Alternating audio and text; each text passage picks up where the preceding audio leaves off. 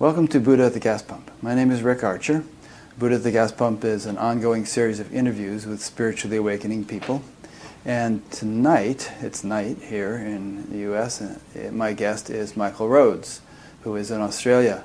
I've really enjoyed preparing for this interview, listened as usual to quite a few hours of his recordings, and read quite a bit of, I think it is his most recent book. Let me give you a little bit of biographical information, and then I'm going to make a bit of a statement, more than I usually make at the beginning of interviews, just to sort of put this in context.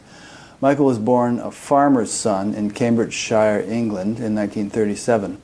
From an early age, he discovered that he had a natural ability to travel beyond linear time and space and enter into deep communication with nature. Since his spiritual enlightenment at age 49, Michael has written 19 books on his experiences and explorations of alternative realities and dimensions. His main focus and teachings are based on unconditional love and emotional balance.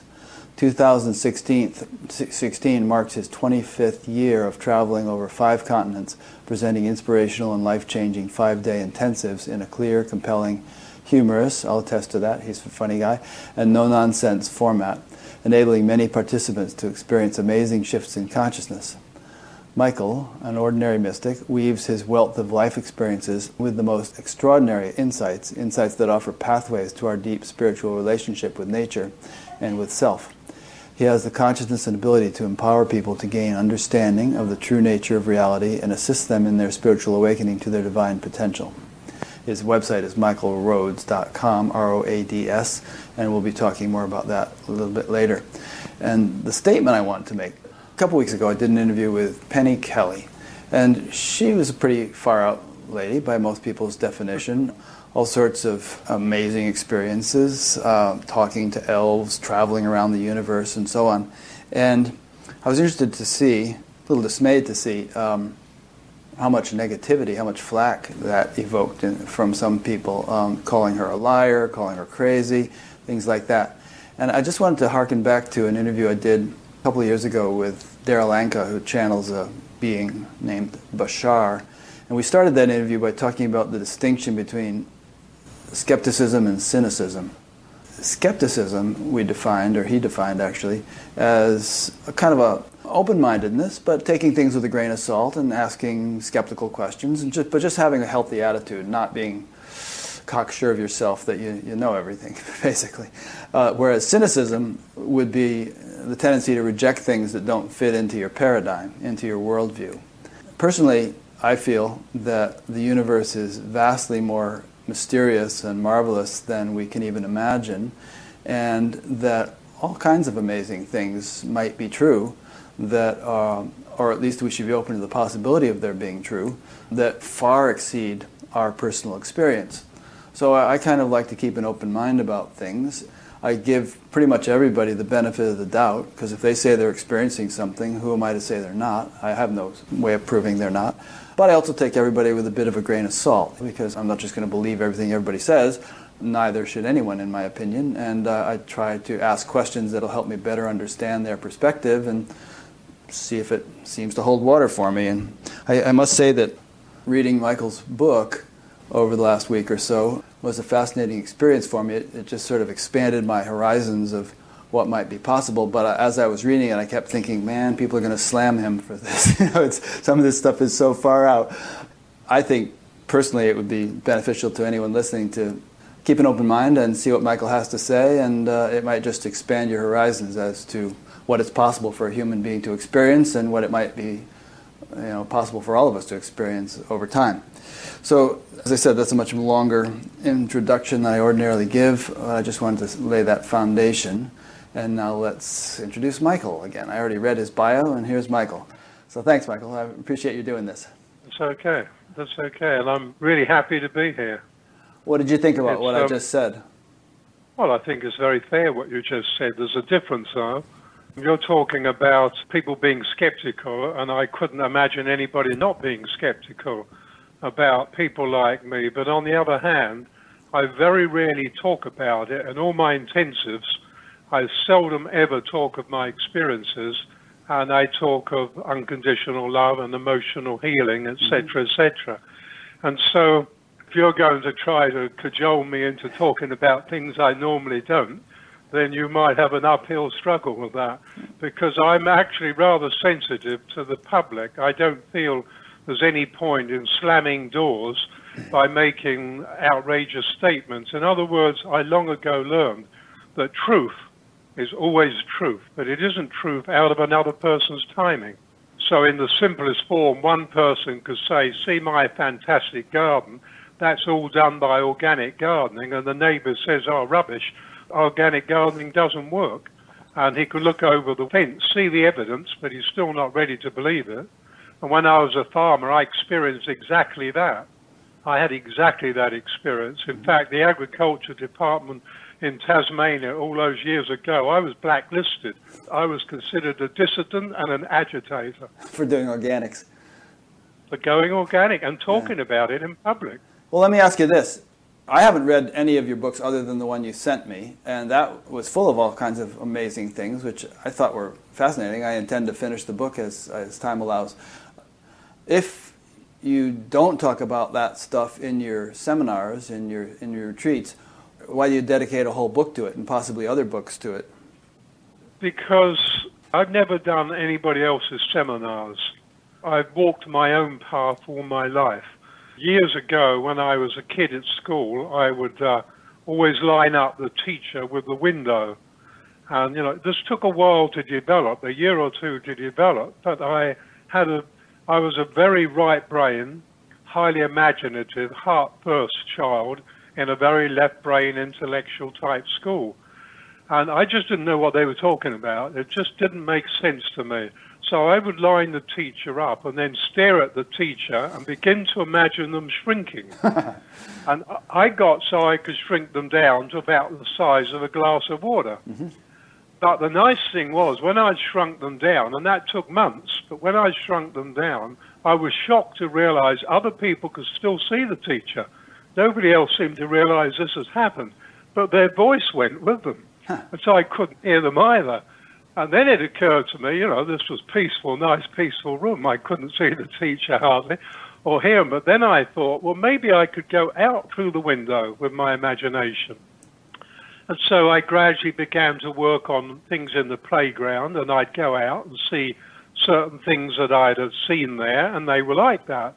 But then I took it to a woods like 20 miles away from where I lived that I'd never been in, the beech woods.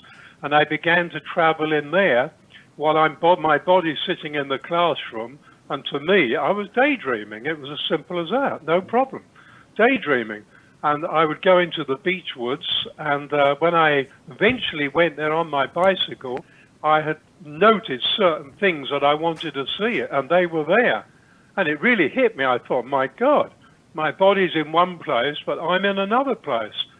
Then I got to be a teenager. That course kept me at the bottom of the class because I really didn't have much clue what was going on in class. Yeah, what would happen so if you were off in the beech woods and the teacher would ask you a question? Would you snap back and? I could snap back. Yeah. Yes, I could keep an eye on them, but then they had to get big fast, and that rarely happened. so I got called out as well. Many times I got called out until I'd hear this voice, Roads, Roads, and then I'd come back because that was my cue. But uh, but then when I I discovered girls, and that was the end of that. And then I got married very young. I was only 21, and um, in England, working on my father's farm. And then he proceeded to die, and the next thing is we're emigrating. But the point is, when I emigrated to Tasmania, Australia, um, my whole background from 14, I left school at 14, was farming. But something happened in that in that um, moving away. Something that happened was, and I could put it this way: when we're born, a soul is born, and a personality is born. But we don't see the soul, so we all call it one, a little baby. Generally, soul is on its journey, and personality tends to go on the journey that the parents steer it on, and that is to be successful. Mm. You know, you've got to make a lot of money. You've got to be successful. Um, I don't know when that ever got together, money and success, but it's sort of people still think that craziness, and that didn't go well. But when I emigrated, actually, what happened was soul and personality did come together. because I'm suddenly doing something. I hadn't a clue what I was doing. You know, I'd been an arable farmer in England. In other words, we grew corn and we grew wheat and barley. But here now, suddenly, I'm a I'm a beef farmer and dairy farmer, and I didn't know a thing about it. But these two parts of me came together, the soul and the personality, and that was that created its own dynamic. It created a magic which went on to change my life. Hmm. I've heard you tell your story about how you know you, the timing was terrible. You got this big drought. You know, a lot of your cattle were dying, and you're you're just going through all this stuff.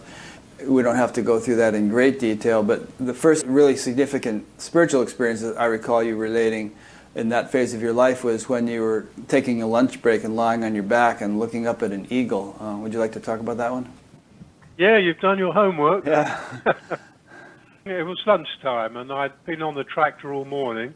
And this is, you're right, this was absolutely one of the turning points in my life. And um, I switched the tractor off and had my sandwich, and I was just about to get back on the tractor, you know, five minutes. But I suddenly realized how silent it was, incredibly silent.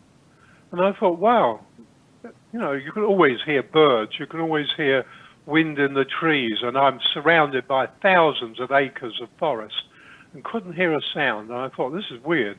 So I laid down and stared up at the sky, and going above me, above me, going in a spiral above me, was an eagle, one of our wedge-tail eagles. I lay there for a few minutes looking at it, and this quiet, this noise, no noise, it deepened. And I looked at the eagle, and of course, what would you think? Wow, I wish I could fly with an eagle. And suddenly, there's like a movement, and I'm looking from the eagle's point of view down to me, looking up. And I almost lost it, but this energy held me. And then I looked at the farm, and then I looked at where my cows went in the forest, and I didn't know that from the eagle viewpoint. And then I realized that the eagle was looking through the eyes of immediacy. It was looking through the eyes of the immediate moment. And I realized I didn't do that. In fact, I realized humanity doesn't do that. We look through the eyes of the intellect, through the eyes of our knowledge, through the eyes of yesterday, through the eyes of our beliefs, our religions, our expectations, our wants, on and on and on. But not nature. It looks through the eyes of immediacy with absolute clarity. And then the eagle, as it looking down, everything changed and the vision went metaphysical. It was like an enormous gulf. I moved right through the land, opened it up. Of course, it wasn't there physically. And I'm on one side and nature's on the other. And I suddenly knew this was the gulf of separation. And I decided my life is I need to cross this gulf to nature on the other side. And when I realized that, then the eagle sort of swooped down, and suddenly I'm back in my body, moving towards Doubtsville. You know, that place where everybody doubts everything and mm. you don't even believe your own experience. I spent a lot of time in that, that place.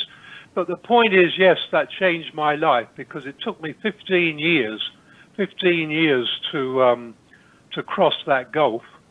And then when I crossed it, I realized one thing A, it doesn't exist. There is no gulf of separation but I had to cross it to know it wasn't there. And B, it wasn't just between me and nature, it was between me and myself. Mm. The being I am and the personality I always had thought that I was. So it was a 15 year journey, which was a little bit slow for me. I'm Aries. We like getting on with things. 15 years. So when I read that introduction, it said you had a your spiritual enlightenment when you were 49 or so. Was that the 15 year mark, or was that much later? No, that was much later. I left the farm and um, travelled around Australia. I, I sold the farm eventually, travelled around Australia, four kids and my wife, and I'm all the time looking for me. Mm-hmm. And on a journey of fear, and it was not much fun at all. We can pass over that. Well, you had a not hell of a time fun. with health problems, really horrendous health problems. I, so I, there's a real interesting thing where before you start having all those health problems, you sort of made an ultimatum, like I want enlightenment by the time I'm 50, right? And so then all hell started breaking loose in your body. Well, when I was 40, I made that ridiculous statement. You know, I was hurting. I was in really bad trouble. I'd hurt my body very badly. I'd ruptured a disc in my back. The whole disc had degenerated. I was a mess. And when I was 40, I said one day I was with a spiritual being a much greater being than me. And I said, you know, I'm not enjoying this. I've had enough. I, can we have an agreement? And the being looked at me cautiously. I said, if we could have an agreement, I want to be awake and self-realized or spiritually enlightened, whatever you want to call it, by 50 or dead, and let's co- I'll come back and do it again. I don't want to keep doing this. Well, the being looked at me for about half a minute and then nodded. When I came out of that experience, metaphysical experience, I thought, oh God, what have I done? but on the other hand, it fitted in with my nature. Aries was Scorpio rising. You know, I'm always head down charging, and if I stop, down comes a sting, and away I go again. and so at 50, at 50, I was in big trouble. Oh, sorry, at 49 and three months, I was in serious, serious trouble. Because that, ten, that decade, as you said, was horrendous. Yeah. It was really bad. I was in big trouble. There's a saying with regard to karma, which is that if, if the postman knows you're going to move, he tries to deliver all your mail. so it sounds like you're getting some heavy mail deliveries for about a decade. Sounds like some bit of dogma in that karma as well. right. We'll get back to this, but your allusion to that being implies that at the age of 40 ish, you are already kind of having metaphysical travels and communion with other dimensions and all, all that kind of thing. You, you mentioned it well, quite matter of factly as I said, when you realize I began as a child, yeah. when I was on the farm in Tasmania, I began to go out on the fields with questions, sit down and meditate and come back with answers. And so gradually my life changed as a farmer and I became one of the Australia's leading organic farmers, but that change was changing me. Yeah. It was completely changing me. And so gradually I reached a point where I would look back on my youth and think, what did I do? And so I began to revisit that and see if I could still do it and found that I could. And over the next quite a lot of years, I've honed that down to quite a skill. I could now walk along a beach and let my body keep walking and um, I could move away and be elsewhere. But I tried it in a park once and walked into a tree, slam dunk into a tree. so beaches are okay, um, as long as there's no people around. Yeah, and you don't step into the water. And uh, don't try it while you're driving, please. No, no, no, no, not a good idea. Most people are stopped from doing it by fear because, you know, you're really moving into the unknown. Mm-hmm. So let's just look at this. What are we? We have an English word, individuality, which, if you slow it down a little bit, and I often use this in intensives, in divided duality. Mm individuality, individed duality. Of that duality, there is the physical, there is the, um, the mind, the brain, the physical, and um, the mental and emotional person, and there's the metaphysical person. Now, the metaphysical being is immortal, connected to the soul. The physical is mortal, connected to personality. And so, for most people, 90% of their life, probably 99, but I'll be kind, is based in the physical and mortal. When I started what I did as a kid, without realizing I was setting myself also on the direction of metaphysical immortal. And today I like to feel that pretty well I've brought them into a seamless whole. Mm-hmm. So I live the, the physical mortal, the personality immortal, and the metaphysical and the immortal. I, I, I merge them and move them around. Everybody can do it. It's not a it's not a Michael Roads exclusive, but you know I was very fortunate. Uh, my father died when I was young with no will. That changed my whole future, and things like that that I saw as the worst things could happen were the very, you know, were great fortune for me. and put me in places where I really had to grow. Yeah, and you say everybody can do it, and I believe you, but uh, I've never really encountered anyone whose experiences of other realms and other dimensions were are so were so detailed and with such variety and richness. And I'm, I'm still going to like trick you into talking about some of these things. Oh, that's a, no, go ahead. don't have to trick me. I'm not. I'll, I'll be discriminating. Okay, yeah, we have ways of making you talk. But actually, a question just came in from one of the online listeners. Uh, Joan in California asks In his books and in his description of the eagle just now, Michael seemed to indicate that animals and even plants within their own species are connected energetically and with some sort of awareness. How much awareness does the animal kingdom experience? Is there awareness beyond the mere instinctual behavior? Oh, gosh, yes. I mean, all nature lives consciously. Um, as you probably know, most of humanity lives subconsciously. And we live subconsciously pretty well all our day you know, one of the things I teach is to be conscious because subconscious isn't okay. It doesn't cut it. And so nature, if you want to, let's shall we say you want to communicate with a tree, the tree is in that moment. Now the person who wants to communicate it thinks. We think around about 60,000 thoughts a day. Every thought takes you out of the moment. You cannot think your way into the moment. The whole idea of meditation is to be silent and to come into the moment. So you can think your way out of the moment, but you can't think your way into it. So think about that, Rick, sometime when you're not thinking. you, you can only think your way out of the moment. Now, a tree can't do that, and so it's always in the moment and always conscious in the moment. A human being is very rarely in the moment, and so they're in a place that is subconscious. Because to be in the moment, you've got to be fully conscious you can't be subconsciously in the moment because sub is less than fully conscious. And the only place full consciousness can be is in the moment. And so you can't be subconsciously in the moment. And so therefore a human being, when they're communicating with nature, has got to move into the moment with them. And I could tell you a lot of stories about that. You've got to be in the moment with nature, with the animal, with the plant. Now, um, all, all species, everything in nature and everything in human is energy. As you probably know with your many interviews, we're 99.9% energy. If you take all the space away from all the protons, neutrons, electrons, etc. in our cells. And so we're basically space. Um, I think all humanity would occupy the space of a sugar cube. Yeah.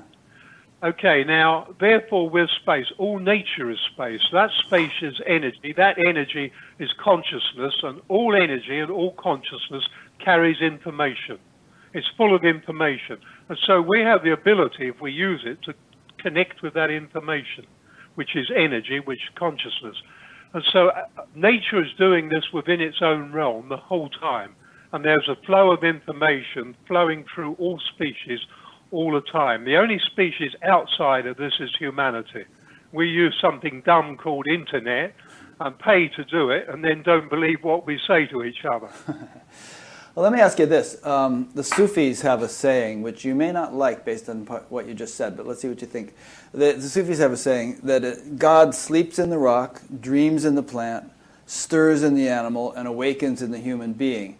And various spiritual traditions hold that there's this sort of hierarchy of uh, evolution uh, in terms of spiritual evolution, and that you know, for the most part, only the human species is the, of species that we commonly know about is capable of spiritual enlightenment. And we're going to have to define what we mean by spiritual enlightenment here.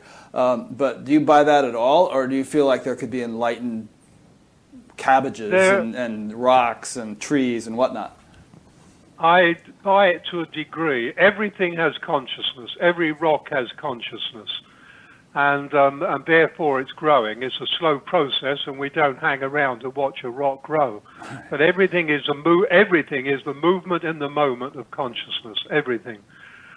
Enlightenment, well, yes, we could define that later. But in nature, because everything lives in the moment, everything moves with, with consciousness in a very natural and organic way. It doesn't have to choose to grow. It grows because that is the process of nature. We're part of the process of nature, but we've separated ourselves and alienated ourselves. And so even in humanity, you see a hierarchy of ability. You see a hierarchy created by money. You see a hierarchy of spirituality. Now, none of this implies for a moment superior or lesser. It doesn't imply that at all. But if if a person spends um, all their life sitting by a, a, gas pump and becomes the Buddha, then they have put energy into something and then they get something from it. So in the spiritual hierarchy, they've just risen a little bit. They're no superior, but they've learned more because of their focus. And where we focus, energy flows. And so I, a long time ago, did that. So in nature, and I find with nature spirits and with the deva kingdom, yes, there is a hierarchy. But there isn't a hierarchy of superiority. That's not even a concept in, in a real world. That's just a concept for us. Yeah, so I mean, these different nature spirits and devas and so on they refer to, they just serve different roles, wouldn't you say? Like players on a baseball team, the, the catcher isn't better than the first baseman. They both are, are essential to the whole team. That says it well. Right. That says it very well. Now let's jump in. In that hierarchy, there is something, there are nature spirits, which many of them are about the size of a pinhead. We don't see those. You see, and here's an interesting question for some of the listeners who get a bit skeptical. Let's just say you're walking into a park. You walk into the middle and there's a bed of roses, you know, made 20 meters across, a really serious bed of roses. And you're looking at them, and as you look at them, you suddenly see like tiny, semi-transparent things look like a bit like a bee. And you really get up close, and it get, comes right up to you, and it looks like a fairy. And then you realize there's tens of thousands of them all over these roses. And um, you're looking at and thinking, oh my God, I, I can see nature spirits. Oh my God, this is incredible. And then, a little way away, a coach stops. About 30 people get out and stretch and come walking down to the rose bed. And they just stand there looking at it. And you look at their faces and nobody's saying, oh my God, look at all these fairies. And you you daren't ask somebody, can you see the fairies, because you're pretty straight and you daren't do that. The question is, can you still believe your own reality, which is now not going to be reinforced by 30 other people? Now, for 30 years, I found that difficult, incredibly difficult. So I was skeptical with myself to an astonishing degree, incredibly skeptical. So in all this mishmash, you know, one day I'm in, I I'm walking over, I go over a river bridge and I look into the water. Now you're getting the real hinky dive story. I look into the river and it's winter and this is in the subtropics and the water is crystal clear and the sun shines through it and all the rocks, beautiful river rocks, turn bright green because it's winter and it's very clear. But one of these rocks is completely uh, like this size and winter for you guys means it's warm, right? That's what you call and winter. Our winter is warm, but right, the right. water's not warm. No, okay. The water's cold. So this one, this egg-looking thing, is completely pure white almost, or actually pale cream. And I kept staring at it, thinking, this doesn't make sense. Every other rock is green. Why is that one not green? And so it called to me. It said, bring me out the river. And I said, no, no, no, no, we don't want to do that. It's deep there. Anyway, nobody, this was in way out in the country, in a river valley, and I'm standing on a bridge looking into the river, and I thought, okay, well, nobody's been over here in ages, so I'll go in. So I strip off all my clothes, so I'm naked, and go into the water, which was freezing, and pick this rock out. I had to dive down to the bottom. And of course, I'm walking back with it, and the car comes over, and five people stop the car and stare at me. but water was so cold, they're probably trying to work out if I was male or female. anyway, anyway, I took it home, and it spoke to me, and it called me. It told me it was a guide stone. And I asked him what asked it what that was, but anyway, it didn't tell me. And so every now and again, I would bring it in, put it in the sun, and then soak it in out um, in a bucket of water. It seemed to want that. One day, I'm going to do a workshop and it said it wanted to go with me. So if anybody ever tells you they're going to take a big rock to a workshop, don't go. and so I took this stone, and there was about 25 people at the workshop, and this big stone, I sat it, kept it in a, in a bag, nobody saw it, and after lunch I decided to try something clever. I put it out in the middle and invited everybody to go into it. And I mean, you know, some of them said, how do you do that? And I said, imagine. Because that's another story. Imagination. That's something I talk a lot about. Imagine. And so they started doing their thing, and I'm sitting looking at it, and I'm thinking to myself, that's very peculiar. There's a little hole in it. Now, I've had this thing a year and looked at it minutely, and there was no hole in it. But I'm sitting there seeing a hole. And I thought, this can't be possible. So I put my hands on the arm of my chair and leaned forward to look closer because I wasn't going to do this with every, like everybody else. You know, I wanted to be uh, with it in case somebody gets a wobbly going. Occasionally can happen. What does that expression mean? Somebody gets a wobbly going? Wobbly. Well, you know, they get a little bit um, upset. Oh, they I- get in there, think they can't get out. Or I see. They, right. So I like to keep an eye on the people. Anyway, so I leaned forward and looking at it. Well, what happened, Rick, and this was not nice. This was in my earlier days.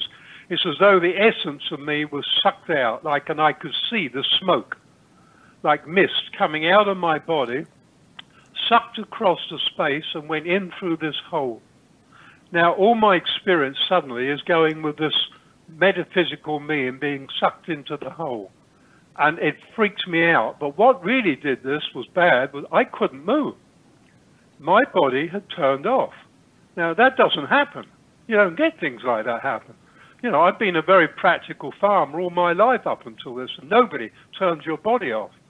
And here I am sitting there holding on the arms of this chair. I can't even blink. Now I'm moving into a vast cavern, an incredible sized cavern, and um, which is freaky to say the least and I cannot move my body. And in this cavern, there is a voice. And this voice is running up and down the scale of madness, as far as it felt like to me. And it's saying, run, run, run, run, run, run, run, run, run, run. And all I wanted to do was run.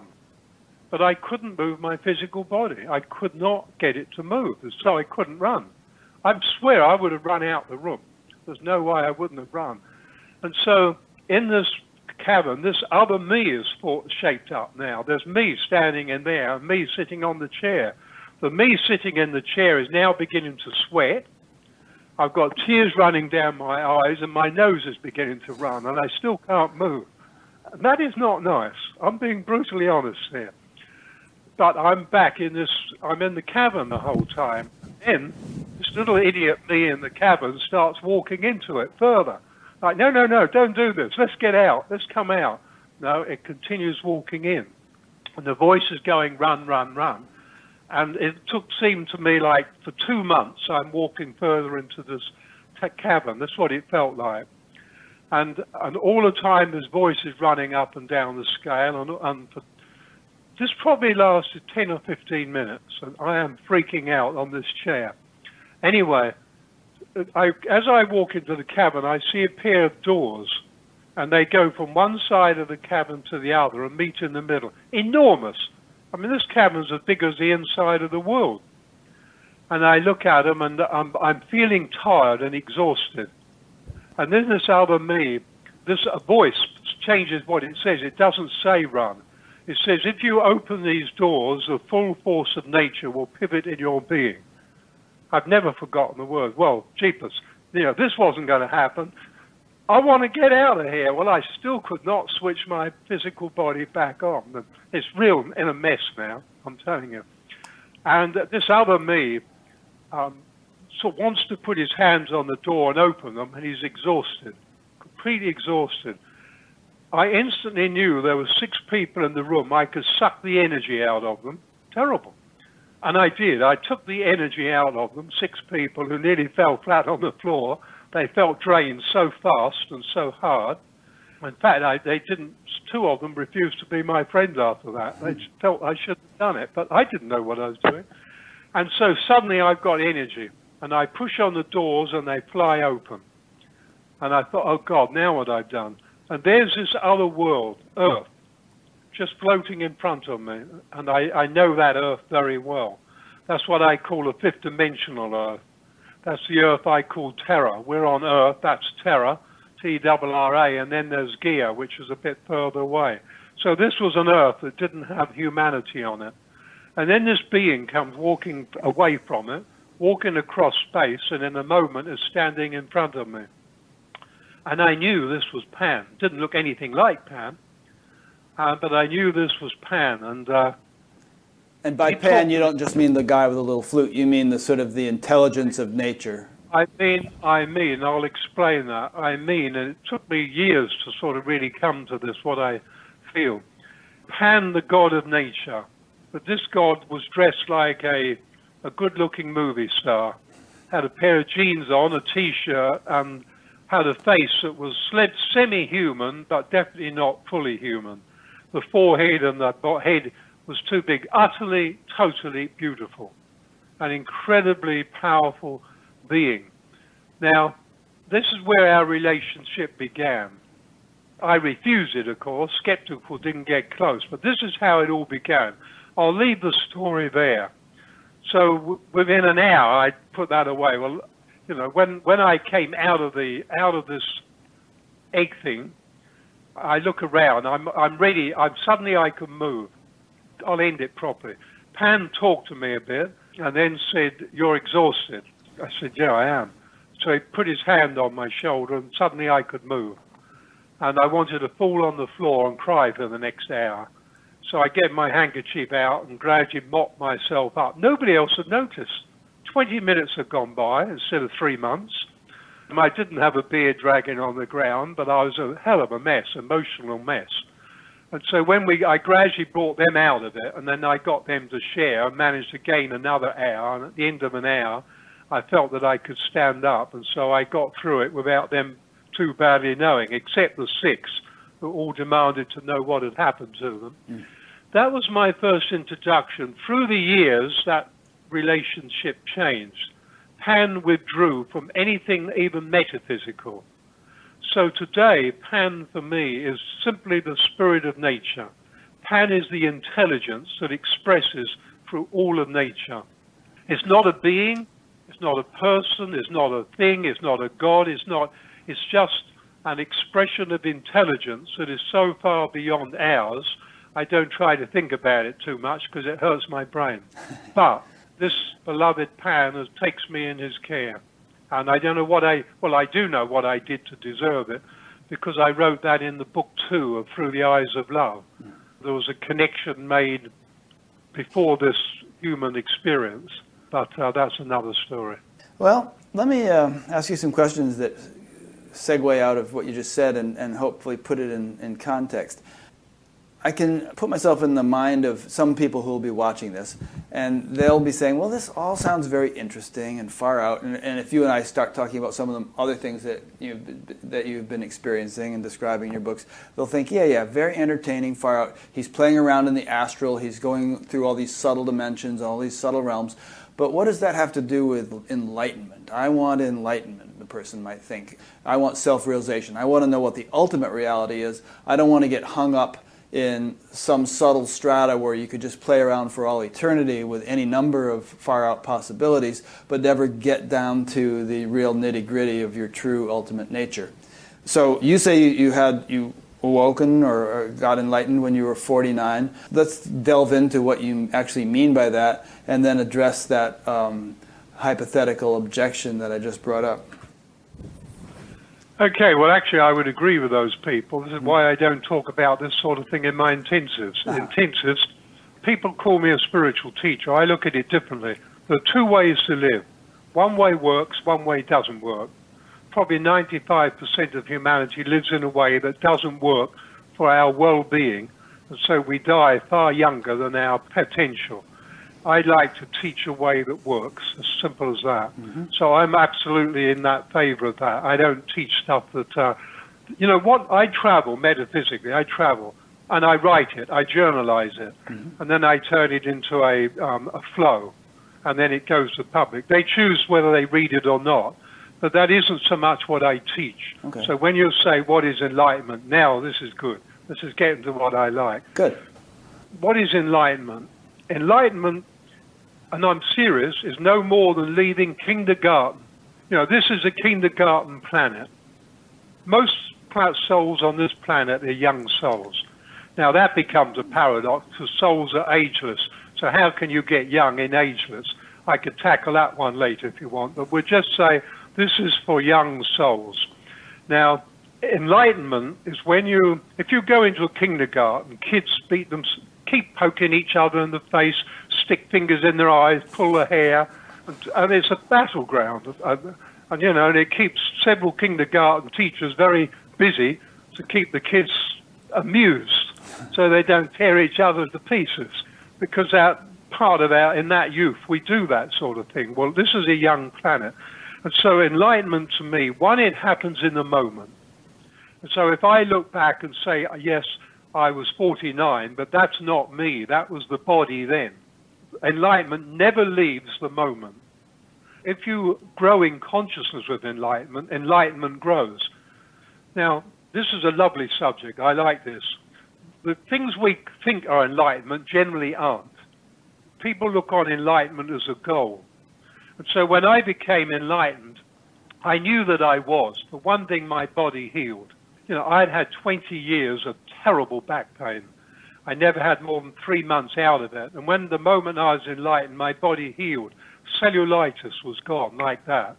My insomnia finished all those years of pain came to an end. I don't do back pain anymore and haven't done since that time, 30 years ago.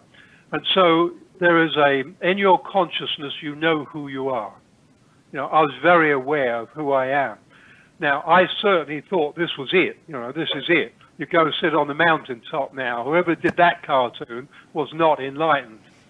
Then I went onto the plateau, this is my term, the plateau of enlightened complacency. In other words, you jumped up on the mountain, and here's this plateau of enlightened complacency, and there's several other enlightened people sitting around, equally complacent. And I sat there for a couple of years and thought, well, this isn't much fun. You know, what, what am I supposed to do now? Then I decided to come off the castle, off the mountain. So I came down, and what I found was that there is um, a junior school. And high school is not in this time frame and not in this reality. But junior school is, and I thought, well, what I probably ought to do is go and um, get into first grade. So I then joined the junior school and went into the first grade, and I think I'm somewhere around fourth, fifth grade now, and I don't expect to outlast junior school. I think it'll still be here when I've gone. So enlightenment is a process of growth, of being conscious. If you become enlightened, now this gets fascinating. Enlightenment is holistic. The only thing that is physical about you is your body, nothing else. Your thoughts, your emotions, your feelings, your imagination, your intuition, your insight, all that is metaphysical. None of that is physical. And so when you become enlightened, you connect with all that in a very much deeper way. You realize that you are all that. You're not that body. You're this metaphysical aspect. And so when you're in the moment, all that is with you and continues to grow. Now, your emotions and your mental, your mental and emotional body are incredibly powerful. People say we think and therefore we are. Wrong. We think and that creates emotions and therefore we are. Because emotions are our powerhouse. Now, people go to university and they train their thinking, they train their mental body, and they get so called clever, taking more and more deeply a grip on stupid with, with the other hand. But as they get more and more clever, they don't realize that, okay, we can grow our um, intellect this way, and we've done a great job with it. But did you go to an, an emotional university where you could grow emotionally? Nobody does. And so as we get older, we think our emotions are growing. No, the physical body grows. And so we, um, you'll see many people in their 80s are like children. In fact, they call it the second childhood. It isn't the second childhood. They never left the first one emotionally. They simply lived in a way that was acceptable. And when you get 80, you don't give a stuff about what's acceptable or not anymore. You know, I'm only one year away from that place. And they really don't care. So they go back to being their own emotions. They live them. And, and sometimes on a good day, they can be as good as a six year old. And I'm not making fun of this. This is a very, very common situation. And so to me, holistic enlightenment is is spiritually, mentally, and emotionally all one together and you are emotionally complete, do you know the mental's no problem? If you've got spiritual enlightenment and emotional completeness, your mental body just shapes itself up easily. There's nothing much to do with that. Now, there's a lot of enlightened people, so called, have got their ticket back because they're emotional children still. So what you're saying then is enlightenment, by, by your definition, is a holistic, a holistic development. It's not just the awakening of consciousness, but it's also emotional unfoldment, mental unfoldment, just sort of the all the facets of or the aspects that make us up have have all been developed to a very high degree. I would even throw in there the physiology. I mean, you said that when you had this awakening or this enlightenment, your physiology healed. Of course, there are people who undergo radical healings and remission from cancer and all that who wouldn't consider themselves enlightened, but in your case at least, that was part of the package. So, is that a fair synopsis of what you just said? It's the holistic development of all aspects of mind, body, spirit, personality, emotions, whatever, whatever components there may be that make us up. Every component is, a, is involved, yes. Mm-hmm as I read the books when I was younger, and I read um, Joel Goldsmith and people like him, Paul Brunton, Vera Stanley Alder, probably nobody today can remember them, but I read those sort of people. I always got the impression that enlightenment was completely out of reach, just too high up on the shelf. But I tell people today it's on the kitchen table. If you look between the butter and the marmalade, there it is. You can reach it that easily. But um, if you can't see it, then you need to turn 365 degrees because we have the ability for this. Everybody has the ability for this. But unfortunately, people on the spiritual path put it in an unreachable place, and it's my potential. And while their potential is there to reach it, they create the space between them and their potential. And so their potential is going to have to spend a long time trying to reach it because they created the space between themselves and enlightenment and their potential. And we do this stuff all the time. And we're called clever. And yet, you said a few minutes ago that you could be enlightened by your definition and yet still be in first grade relative to what might be possible. So it would seem that you're just sort of using the word enlightenment to signify a, a certain important milestone, but that there must be much more beyond that. Um, at least that's what I, I would. I would define enlightenment that as we move into it, it's rather like um, it's rather like as you spend more time consciously with it, it grows, you grow, enlightenment grows. Mm-hmm. And I've realized long ago, enlightenment has no ceiling. There's no, we say, I am enlightened, and that's fine. We can say that. But the personality isn't. The only thing that's enlightened is the part that's making that statement. It's not a statement I would make in normal life. Right. You know, that's waving the red flag. And what is it? I mean, if you've got big feet and swim faster than anybody else and win the Olympics, you'll get a ticker tape parade through the city. But if you went there and said, I'm an enlightened being, this has taken me for five um, lifetimes to achieve, no ticker tape parade, just a little room for a silly little person to go and sit in until they realize that they're mad and then they can be dealt with. so, aside from your physical healing, which was quite dramatic, really, especially considering how much you'd been suffering for years before that. How would you say your life changed at 49 when you reached this stage, uh, what yeah. you call enlightenment? I do not experience fear. Mm-hmm. I do not experience fatigue. I don't get tired. I don't stress. I don't get angry. And now I did about seven years ago. That was the first time in 20 years, and it didn't work then. So I don't think I'll do that anymore. Got angry. So I don't get angry. Yeah. Once in 20 years, it didn't work. So mm. I don't get angry anymore. I don't get. I don't get. I don't criticize myself. I don't. I'm not self-critical.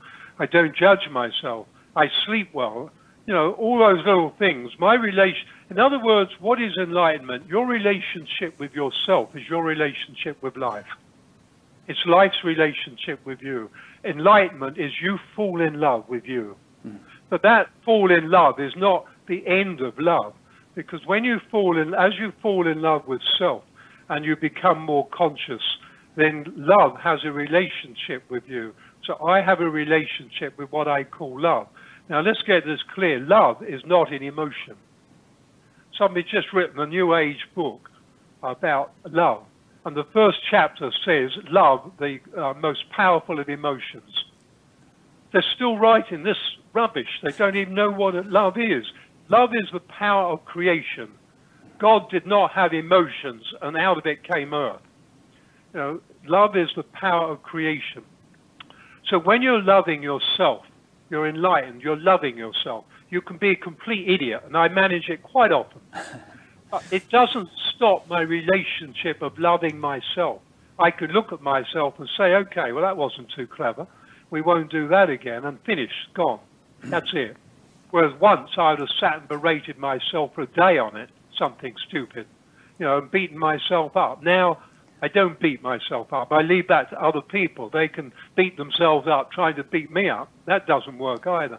And so I have a relationship with myself based in love. Now, when you're loving yourself, you are loving yourself.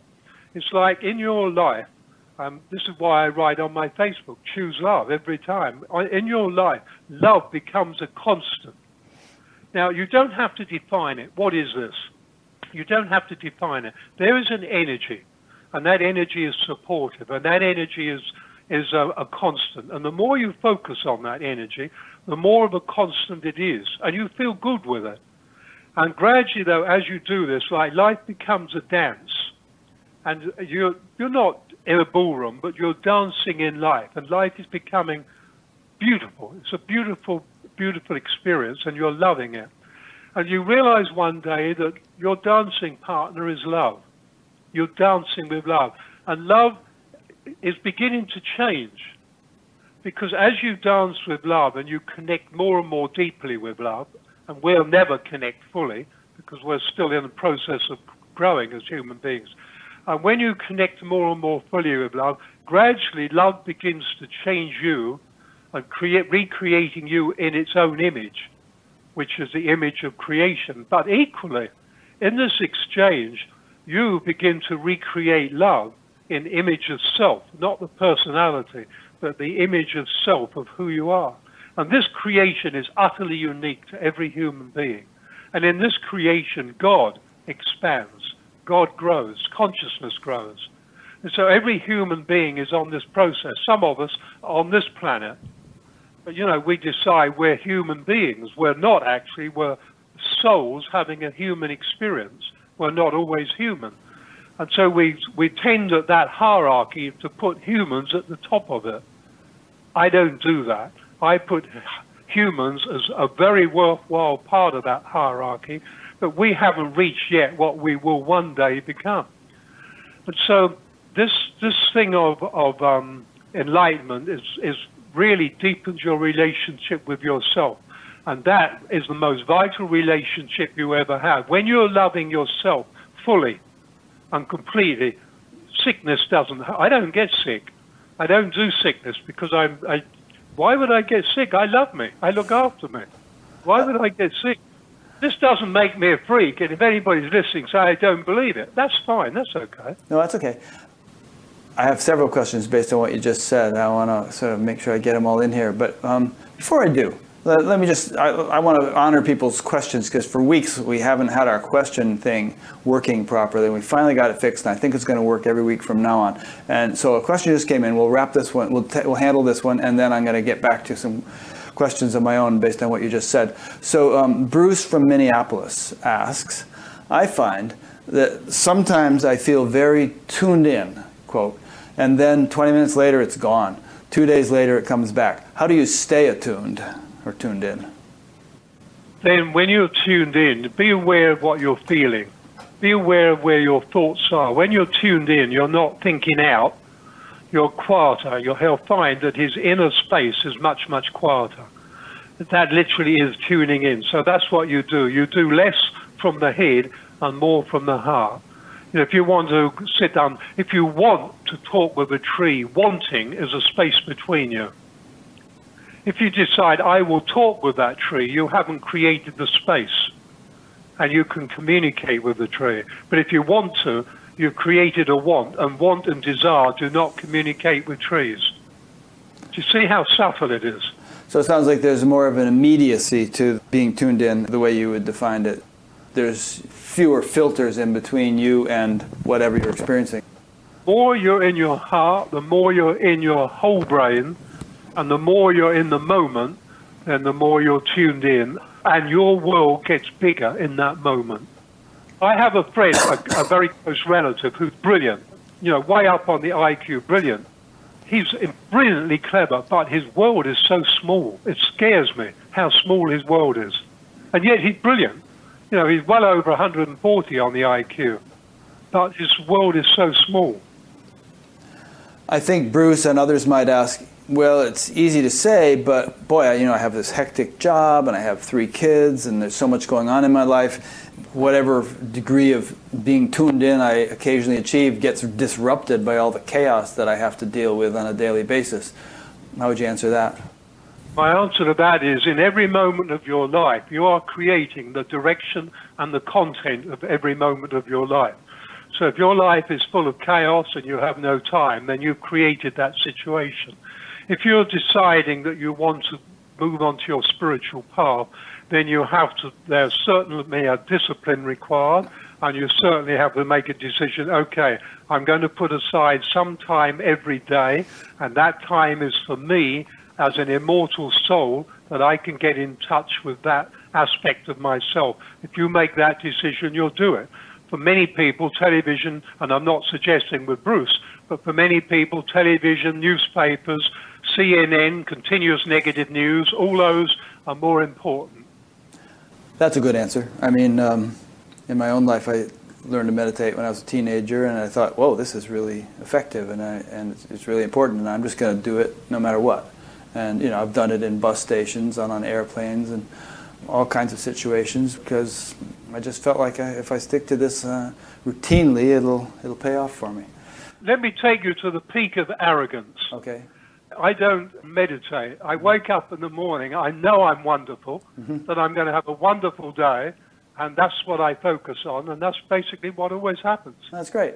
So let's get back to the line of questioning I wanted to follow after the previous thing you said before Bruce.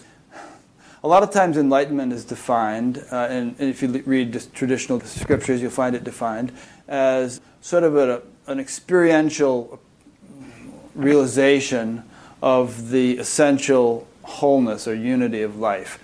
One realizes, well, there's these sayings in the Upanishads, such as, you know, I am that, thou art that, all of this is that, that alone is. You know, one sort of real that that sort of oneness of life wakes up to itself in and through the instrumentality of, of a human entity. But when you defined enlightenment a few minutes ago, you're saying, well, I love myself and, and I, I, I'm free of fear and, and this and that. And it all sounded like sort of had an individual flavor to it. So in, in these scriptures, very often there's a distinction between self with a small s and self with a capital S. You know, capital S, small s meaning everything that makes us up as an individual, capital S meaning the sort of universal consciousness, uh, you know, like the waves in the ocean. So, do you concur with those traditional descriptions, and did you just sort of put it differently when you were talking a few minutes ago, or what? I would need to add to my story. I absolutely concur with those, and one of my subjects I enjoy is oneness, and that is one of the, mm-hmm. the amazing things you get with oneness. What I'm trying to get across is enlightenment is not an ending; it's a beginning. Right. It's not, it's not a ceiling. It's a, you can see a ceiling, but the point is, okay, I was I was 49. Then I continued on with my life. In 2006, my wife died, my late wife. And in 2007, I traveled the world on my own. And it was a very emotional time for me. I was, you know, after 48 years married, 52 years with a person from when you're 19 or 18, you know, I was, it was pretty devastating for me. But I applied what I teach. Anyway, so at the end of the 2007 um, intensive tour, I had recovered. I'd gone through a process, and I'll mention this because it might be of interest. And I wrote a book about this, talking with my late wife. And I was in France, and I was having Reiki, and she was suddenly there. I knew her energy signature. And she said, I was full of congestion. You said, she said, you're full of congestion because grief attacks your lungs. Mm. And I said, I am. I know I am. She said, why don't you stop playing with emotion and deal with it? I said, so what does that mean? And she said, well, why don't you take it straight to your soul and feel it, and then you can get on with things again. I said, what do you mean feel? What do you think I've been doing for the last 18 months? Feeling it. I said, what do you think I'm crying at? Technique? I said, I've been feeling it. She said, no. She said, you've been playing with emotions, the emotional game. Let it touch the soul you are. I said, well, how do I do that? She said, I don't know, but you'll know in a moment. I can't tell you, but you'll know. And so, uh, would you believe, five minutes later, I knew how to do that. Hmm. Don't ask me, because I can't tell you either. Anyway, I brought this pain of loss to the soul, and it was like the most exquisite pain. It was a pain, terrible pain, and yet terrible joy at the same time. And then next day I brought up mucus and I began to recover. Two weeks later, I'm on top of the world feeling fantastic. Lost a lot of weight, looking great. And I went to America where my organizer was waiting for me. And um, this organizer I'd known, she'd been through a um, separation and I'd known her for 15, 20 years. And to my shock horror, I find I'm falling in love with her. And I thought, this can't happen. And, you know, I just can't do this. I'm 70. I don't fall in love anymore. This is not right. You know, I am, I'm married. And I thought, don't be an idiot. You're not married. You're a widower. And, you know, I'm in that whole struggle world that I'd never been in. Anyway, in the process of this, one particular night, I decided to tune into Treenie, and I said, you know, is it okay if I fall in love again? Like, I needed permission, which she ignored. And I went through a metaphysical process. And in this metaphysical process, in front of me, and I'll keep it short, there is a spring of water, which is about a meter high. And I know that this is love. And I keep throwing it on her. Then she's not there. And I'm still throwing it on her. But she's not there anymore. And then I'm realizing she's covered in like a grey shroud. And this shroud is my emotional attachment to her. Now, I've been through 18 months of learning that emotional attachments are not love. And I've been through the shock of learning that all my life, what I thought was love was never more than an emotional attachment. Yes, of course it was human love, but unconditional, I'd never got close to it. And I was enlightened. And this was a shock. An enlightened person, how could this be?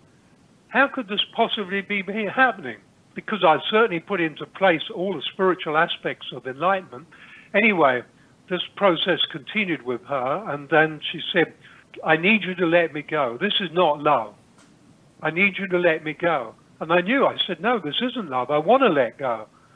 And I sat there with this in this metaphysical experience, and suddenly there came a moment when there's something rising up, and I thought, oh my God, I'm going to be able to let go, to be able to just let her go. And I knew when I let go, I would never see her again. Certainly in this lifetime. All the idea, you know, we'll carry on together, our life will continue. This, I knew all that had ended. All my story was coming to an end. She was going on her journey, I was going on mine, and they were separate journeys. They weren't the same journey anymore. And so there came the moment, Rick, I let go. Now, for me, I can't describe it. It was an amazing experience. But this water, this lifted up. Suddenly it was three meters high, and automatically I stepped into it. And I stayed there, and I experienced this unconditional love. And that changed my life more powerfully than spiritual enlightenment. Hmm. I felt love for me. I knew I had the knowing of who I am. If you read my other books, you'll realize there's a lot more to this story that I'm not saying. I went through an incredible process. That changed me more than anything. That changed me more than anything. Up until then, I had one view of enlightenment. After that, there's, uh, you know, spiritual enlightenment with unconditional love. It was a much, much bigger picture, mm. an enormously bigger picture. Now, I'm not making any statements about how many other people have found that. I'm simply saying that changed my whole relationship with enlightenment changed it became more personal and more universal simultaneously. That's because nice. I am the universe. Mm-hmm. I am the universe. So how could it be less? People say, you know, I am the universe, but they have no personal. You can't have one without the other. If you're the universe, then you have a, you're something.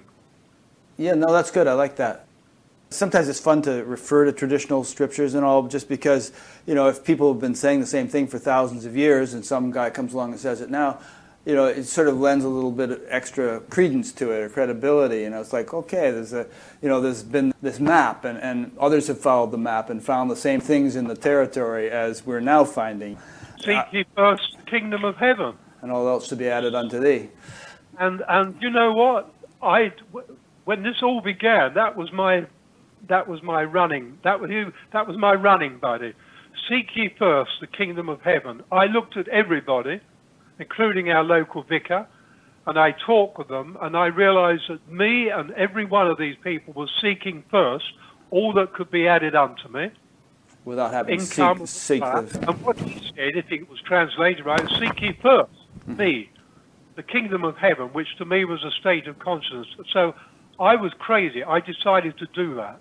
And I did that. I was broke. I had no money. I lived on the verge of, forget fear, I was way past that. I used all my fear up by the time I was 49. my whole quota was gone. I did that. I lived that. And it's true. If you seek that first, to the exclusion of everything else, you find the kingdom of heaven because the kingdom of heaven is within. It's a state of consciousness. Yeah. There's nothing out there. There's nothing up in the sky. There's no heaven up there. It's a state of consciousness. But I never met anybody else who didn't think I was mad. They all said, You're crazy, you've got to make an income. I said, Yeah, I should do, but I never did. But then when I when this thing happened, strange things happened. The mother died, and suddenly my mother died. Suddenly money that had been tied up for 15 years, suddenly there's money available. Suddenly I've got a home. When I awakened first, became enlightenment, it changed my life. The second one unconditional love was an even bigger change. And now I sort of look back. You see, Rick, I've got a plan. I'm planning to maybe book out Carnegie Hall, New York, to give a talk when I'm 100. and now, let me just say this for the interest of it. All mammals, according to science, live seven times longer than it takes to develop their physical body. So mayflies, it doesn't take long. Rats, it doesn't take long and so their life. But us, it takes us 20 years to develop our physical body, and then 26 years to have our brain fully developed, if it ever is. So that's 184 years. You know, seven times 26. Not many around, is there? Not too many. At that age. And let's just say the physical body, 140, not many around. Well, I happen to believe that we should, in fact, live that long that biologically we're geared for it, but what we do is we criticize and ourselves, we attack ourselves mentally, where most people are attacking themselves all day, which is an mental and emotional attack, attack. That's become subconscious. So this subconscious thing is happening to most people all day and every day. I don't do that. I plan each day to focus and be conscious. And I have little ways to help me be conscious. I teach how to do this in my intensives, to be conscious. What you cannot help but grow just by being conscious. You grow. I'd like you to take on what I said so you can live to be 140, so I can play with big boys instead of little kids in their 90s. I'll come to your Carnegie Hall thing. I should be in about 90 by that time or something. No, I'll be about 86. Really? Yeah, I'm 66 now. I'm 79. I know. I wanted to ask you if you define enlightenment as being sort of first grade in a sense, you, you kind of referred to it using the school metaphor, and uh, you know you thought maybe by now, after you know another 50, 60, 70, 30 years since your enlightenment at 49, you're up to about the fourth grade. Um, you know, how would you imagine that somebody who has you know graduated high school, graduated college, has a has a PhD, so to speak, using this metaphor. Uh, how are they functioning compared to somebody in the first or fourth grade? I don't make comparisons. I mean, where do you see this going? I mean, what is, what is the potential for development of consciousness? The potential of a human being is stunning. You see, in my metaphysical wanderings, I meet beings of intelligence very far beyond myself. We're not the only humans around on this planet. We were out in the galaxy on other planets before this Earth was created, before this Earth was formed. And so I mix with a lot of um, what I would call uh, intelligence. I mix with a lot of higher consciousness. If you read my books, you'll read that I write a hell of a lot more than just what I'm doing in this moment, looking at an Arata Nash, for instance. Oh, yeah. You probably got up to the Arata Nash. I read that. Now, yeah, it was a great big huge giant being with a huge eye, and, and it was full of all these little tiny beings. That it was. Yeah. They're errata. They right. they are errata. Now, you know, people can say bullshit, but when you get out into the vastness of space, when you realize that there is no space, there is no time, and there is no distance, when you realize that we're in the prison of physicality, and you come out of that prison and you move into fifth dimensional reality, which you're still in it, but much more liberated, and then a seventh dimensional reality. By the sixth dimension, our spiritual, our emotional, and our mental bodies have become one. There's no longer any separation between them. Language as we speak it has gone. The emotions we have have a language that is so far beyond our intellectual language, it's ridiculous. I know that language and I can use it to communicate when I'm with other beings. But, you know, when I come back to this, I'm reduced to being a physical person and it feels like a reduction. I'm used to it today. But, you know, when I travel on an airplane, from my viewpoint of view, I look at people doing things that are going to bring them grief. Or in airports, and it brings them grief, and I look at it and I think, so why did you do it? I mean, you know, an idiot could see that through, but then I realized, but it wasn't so long ago I was that idiot. I was doing exactly what they're doing. You know, if you criticize yourself, and most people doing it all day, you're going to get sick. Then you turn around and try to get healthy, but all the time criticizing yourself. When you've decided that you are absolutely perfect, that um, God loves you, you love yourself, and you live from that point of view with an enormous sense of humor, realizing that there was no point coming to this planet if you didn't have a sense of humor, that um, when you do that, then I don't know, just I just see life as beautiful. I see it as perfect. Let me give you my viewpoint. Seven plus billion people, most of them think it's a shitty world. I don't see that. The world is perfect. In every moment of your life, you are creating the direction and the content of every moment of your life. Think about that sometimes. That makes you're creating your own reality. You know, that puts that in a whole nother bracket. This has been going on, let's just say conservatively, a thousand lifetimes. So what's happening in this lifetime is what we've been creating in a thousand lifetimes, which has got a tremendous momentum behind it. So it doesn't just stop when we stop. It doesn't just stop. And so when I look at it, every human being is in the classroom they've created. Now, some of us have created grim classrooms, terrible classrooms, but we created that. We're immortal beings. We live for eternity. We have forever, which is a very long time. And in this, in this classroom, everybody is in their perfect position. Now, if they don't like that position, they think we've got to have money to get me out. That's part of the illusion. If you don't like the position, then all you've got to do is change your relationship with yourself and your whole life changes. And all you've got to do is decide, hey, I'm okay. I'm not the person my thoughts keep describing. Mm. I am okay. Begin with that, and you can climb out of that. Yeah, easier said than done for some people. I mean, if you're in Syria, oh, you know, getting gassed by Assad and, and you know. I've been there. Pardon? I've been there. I've been there. Syria? I've done all. I've done all that. I mean, I created all my back injury, all my pain, all my suffering. I did it very well.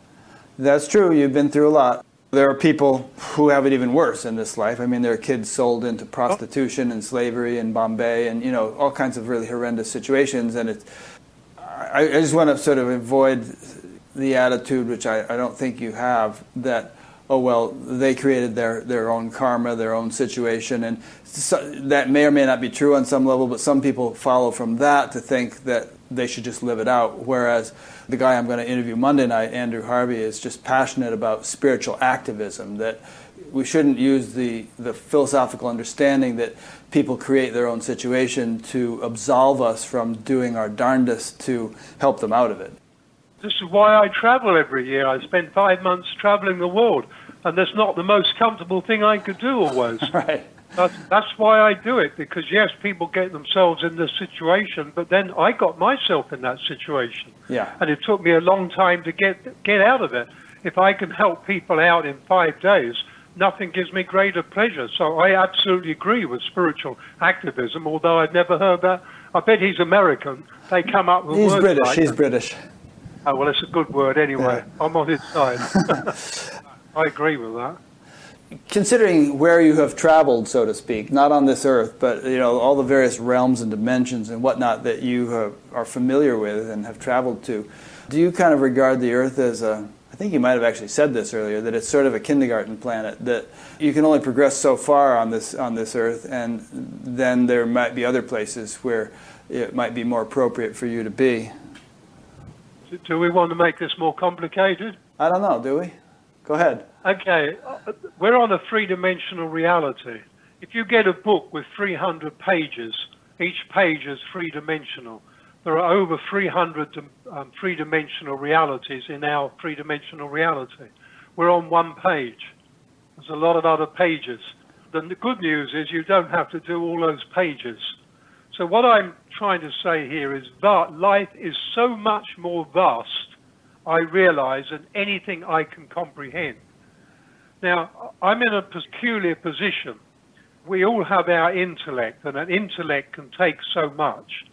One of the things I did years ago when I was on my spiritual path, and that probably is why I am who I am today, I began to realize I'm trying to take, let's say, to create a metaphor, the contents of a, of a thousand gallon water tank, and I'm a one pint, no, let's say one gallon. How do I put a thousand gallons into one? I realized I couldn't do that. And I tried really to hard. expand the Then I- container. no, then I realized, supposing I put the one gallon in the thousand, what would happen? But that's what I did. And it completely took my whole world apart. But that's in essence what I did. And so when I travel a multiverse, when I travel a multiverse, intellectually there's not much I can bring back. But in consciousness, I am aware of growing. I'm aware of things that I can't even have a concept of because we're not an intellectual being. We are beings of conscious intelligence. We've become beings of subconscious intellect, but that's not what we are. We're beings of conscious intelligence. There is no limit to intelligence. Forget the IQ test. Intelligence just keeps rising. Einstein was right. You can use intelligence. I didn't even find the barrel with it in until I was in my 40s. And then I found this barrel and it said on it intelligence. So I ripped the top off and it was full of intelligence. I've been taking it out and using it ever since. But it takes me where my intellect cannot go. There I'm stopped, but I'm still growing in consciousness. When I do an, in a, um, an intensive, that consciousness moves through me. Now, my words are usually very simple, but they tell me the power behind them is pretty amazing. That's the consciousness. People say, why don't you teach us and we'll teach what you do? And my answer to that is very simple. If you have my consciousness, you don't need my words. And if you have my words and you don't have my consciousness, then those words are just empty words. Mm-hmm. It's the consciousness that speaks the words. The words are the vehicle. It's the propellant that makes the words have energy that impact with people. And um, so I find enormous growth in growing, but I can't just take it and write it down and say, here you are, I can pass it all on. In fact, my book I'm writing right now, I, I put this dilemma. Is there going to be a time when I can actually do this? Pan says, yes, there is. Do what? When I can actually share to a deeper level that as yet my intellect doesn't touch. Now, probably Bruce Cathy or, or um, Bruce Lipton, they could explain it far more than me because he's got quantum physics to take him. I'd like to talk with that guy sometime. Mm. But because he's got quantum physics, I've experienced the torus, you know, the T O R U S. I was experiencing it for 10 years until one day I learned what it was on Thrive, the movie. I nearly fell over and cried. I mean, it was such an impact on me. I thought, oh my God, I've been with these. I see them in the thousands. I mean, they're in every cell as well as every body. And so what these um, quantum physicists describe, I often see and connect with. But I can't bring that back and write about it or even talk about it. So I write as much as I can, but I talk about what is life? What are you? This is what to me is what it's about. What's the point of talking about the outer limits of the garden if the person's having trouble making a cup of tea in the kitchen? Mm-hmm. That's where I focus now. Let's get this tea. Let's get the kettle boiling. Yeah, and you said that very early in the interview too. Essentially, you said, you know, speak to the level of consciousness of the listener. You want to pre- present something that's uh, actually useful and relevant to the person where they're at, you know, and not just sort of entertain them with stuff that's far beyond the realm of their. Now, it, yeah. in the earlier days, I did do a bit of that. I did do a bit of the cosmic entertaining, and then then I realised this isn't what it's about. This isn't what it's about. But ever since the experience of unconditional love, which I still experience for myself, I experience it for you. Mm-hmm. I experience it for everybody. I don't have to know them because we're all one energy. I can't experience it for me without experiencing it for you. Even if you got insulting, I would still love you unconditionally, even if I wasn't so enchanted with your personality. In defense of uh, the kind of, however you just described it, the sort of cosmic entertainment or something, I, I realize that you wouldn't want to make that the predominant focus of your teaching because it would just get people all caught up in eye candy or imaginary stuff. But I think it is useful in that it gives people a kind of a broader vision of how grand and vast and marvelous the universe actually is. I mean, you have to bring it back down to what's practical for you, but it's, you know, some people actually have a fairly limited appreciation of how marvelous the creation is, and it's nice to have a, a glimpse into the incredible intelligence and diversity and richness and of life proliferation of, of life yeah on, on all yeah. dimensions and throughout all in fact rick that's the most common thing that people e-book me uh, facebook me and um, email me your books just stretch my world out yeah that's I what i'm trying to books. say exactly they love having their world stretched out and i love doing it yeah, and, and that's what I that's the main thing I got from your book. As I, as I was reading it, I was thinking, God, you know, this is is just so. I wouldn't want to just focus exclusively on this stuff, but it's really nice to ha- to dive into it every now and then and just get a feeling for how many. Well, what does it say in the Bible? In my Father's house there are many mansions. How many different realities and dimensions and worlds and beings and all that stuff there are out there. When you go into something like the black hole and everything that you've learned says this is not possible. and yet you're going in it and you're finding a, a staggering intelligence that, that defines how it works. It tells you what it does. It takes stagnation from one galaxy or solar system and relocates it into another one where it's no longer stagnant. It does swallow literally solar systems that have become stagnant. What it did for me and what it showed me is like you can't go into an experience like that and come out the same. You right. just can't come out the same. There's just no way. You can't you can't go back to the person you were. Now I've been to a, a, a realm of dragons. Now I'm being provocative, and I've seen dragons of, of vastly greater intelligence than humans, and you sort of think, okay, four legs not so smart two legs, very smart. and I had to really struggle with that. These dragon things and their way of reproducing. I mean, it's like our way. Okay, we enjoy our way of reproducing, but it's archaic. They do it energetically. They have a purely energetic reproduction where one body just breaks down and another soul comes in and takes the energy of that body and recreates about a quarter size one for itself and then starts the whole growing process. The way they live I came out of that. I was aware that to go into the experience, I had to grow to get in. And I was aware of a process. And then to come out, like I came out with a clarity and a certainty of proportions that I didn't know existed. Like we would say today, oh, well, if you're like that, that's arrogant. To me, I've become very careful with words like that. To have great clarity is wonderful, but therefore I don't look and realize everybody should have this. Now, I, when I was 35, I put my myself on a spiritual path. At that age, I wasn't sure whether spirituality was in a bottle or outside of a bottle. And from that point, I never looked back. Everything, first and foremost, was I'm here to grow. And, I, and my belief was I grow through pain and suffering. So, like you said, I put myself, read my book, Getting There. I've done pain and suffering, but today I don't do pain and suffering. Today I talk to my body, I love my body. God, it's a beautiful body. Hasn't got much hair on its head. Grass doesn't grow on busy roads, so I can deal with that.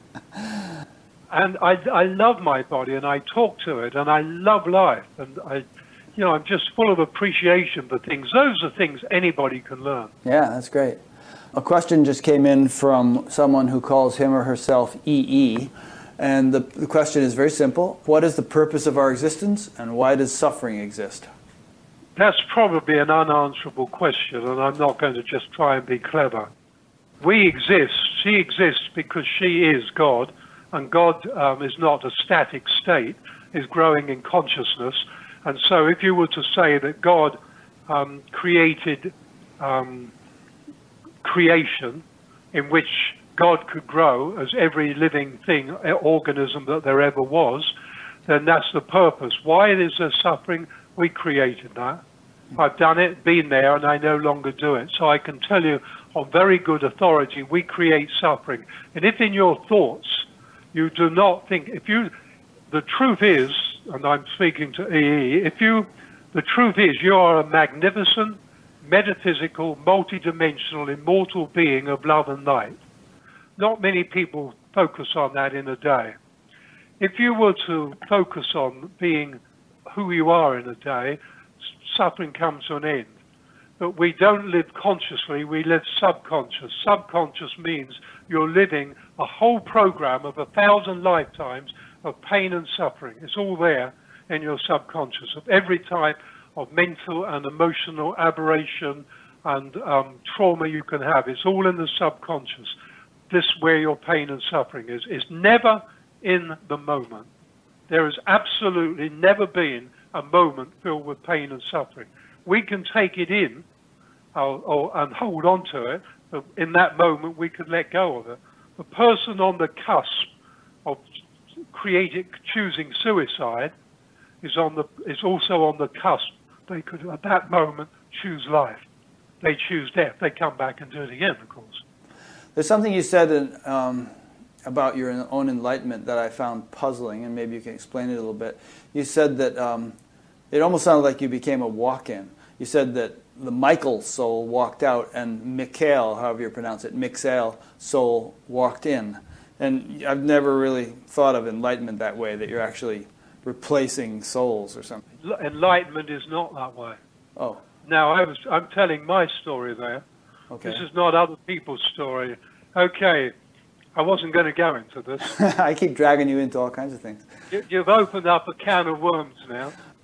You're a soul, I'm a soul. Mm-hmm. And the normal way for a soul to come in is, is to come in to a developing fetus around three to five months and then come in and then develop with that personality. Sometimes a, a soul that is um, highly enlightened can bypass that. Generally, they are very spiritually advanced. Now, Michael spent last his last incarnation in a monastery. Before he died of consumption or TB, he was he would spend weeks in meditation and contemplation. In fact, he spent half a lifetime in it. Uh, but he saw that he had the the potential or the probability to become enlightened in this incarnation. Now, he didn't want to incarnate he incarnated because my late wife came first. And so I decided I would come then. And so I did that lifetime. And if I did find enlightenment, I was going out of there straight. So one of in my soul family was another being, another soul, more enlightened, much more enlightened on a fifth dimensional reality, but couldn't stay there because a fifth dimensional reality has balanced emotions, and I hadn't balanced my emotions. So I had the spirituality to be there, but not the emotionality. And believe me, this is the powerhouse. And so I knew that I had to incarnate here again to get my emotions sorted out. Well, when Michael said that, showed me his probability, and he showed it to me before we came onto this planet, the probability was there quite strongly. He said, I'm off. I said, well, can I have your body? And so we made an agreement that he would, if he left his body, I could have it. We should have written a bit more small print, like how the body would be, like in a good position, you know, healthy. Anyway, he became enlightened, and he did become enlightened, and he did heal his own body, and he left hmm. straight away. There's another story in that. Then I walked in, but Michael, such a strong character, his personality was so strong. I'm in a body, every cell in this body is stamped with his personality. Mm. And I came in with an emotional issue. So emotionally, I wasn't strong enough to deal with it instantly. And so I went into denial. And in and out, I, I only came out of denial about twice in 20 years. Now, I'll be honest, when I stepped into unconditional love and let go of Treenie, in that moment, I was aware of who I am, Mixael, and I decided I would own it from that moment on. I would never pretend. And so then I had to, in my book, I had to be honest and write that, which I never really wanted to share with anybody. But today, when people say you, I mean, do they mean Michael or do they mean Mixael? Now, I've been Mixael for, for over since I was 50, and you know, nearly 30 years, but I haven't owned it. I've only owned it in about the last seven years, eight hmm. years. Strange story, but I've met other people I'm a walk-in, and I've known they weren't. One woman said, "Do you think I'm a work-in?" God, she was so freaky. She was not only a walk-in; she wasn't even. She didn't even come from a carbon-based life form. Huh. Where she came in from, she came from a silicon-based life form, and although she was in a carbon-based body, she was struggling. She was struggling, and it helped her to meet somebody to say, okay, you can. It takes took me 20 years. I've met people who've done this in in like 20 weeks. It took mm. me 20 years to sort it out. I'm not proud of that. well, everything happens in its own time. Exactly. Incidentally, as I said to you the other day when we spoke, you cover a vast amount of material in all your books and probably your seminars and everything. And there's a lot about you I don't know. So if there's something you feel like talking about that I'm not thinking to bring up, just throw it in there and we'll talk about it. But here's one thing that I I, I t- took some notes as I was reading your book of things that just sort of jumped out at me as being kind of interesting. Here's one where you said aspects of us live in different realities and dimensions simultaneously. So you and I might be in this dimension, carrying on as you know Rick in Iowa and Michael in Australia, and yet there could be other aspects of us in other dimensions doing something entirely different, if I understood what you were saying correctly. Okay, uh, everything is energy. A soul is energy. When soul has, the thing that ages or keeps a soul young is experience. In other words, if you did 10 lifetimes fully spiritually aware and focused in consciousness, you would grow far more than if you did a thousand without ever having thinking of spirituality. You would grow far more in the 10 years. So, generally speaking, soul maturity is to do with experience. Now, we're souls. A soul is energy. At a certain point in its development, a soul can split itself into a hundred or more. So that means then a soul can put aspects of itself in many parallel realities at the same time. Almost like seeds or something. You get a pine tree and the, it creates a pine cone, and there's a lot of seeds in that, and they, they go all over and create more pine trees. But in the, in the, but you can have many of you through many of the three dimensions. I have a body waiting for me in a fifth dimensional reality. Now, this body is in a what you call a reality box, if you like. In other words, it's held between heartbeats. Kind of suspended so animation there, kind of thing? It's suspended animation. It right. could be there a million years and it hmm. still ages the time between heartbeats. And so we look on ourselves in terms of the personality we are and other personalities. That is like an ant regarding us and trying to understand us as for us to use our personality to try to understand us. And so in my metaphysical travels, I experience us in futures. I experience humans one day what we will be.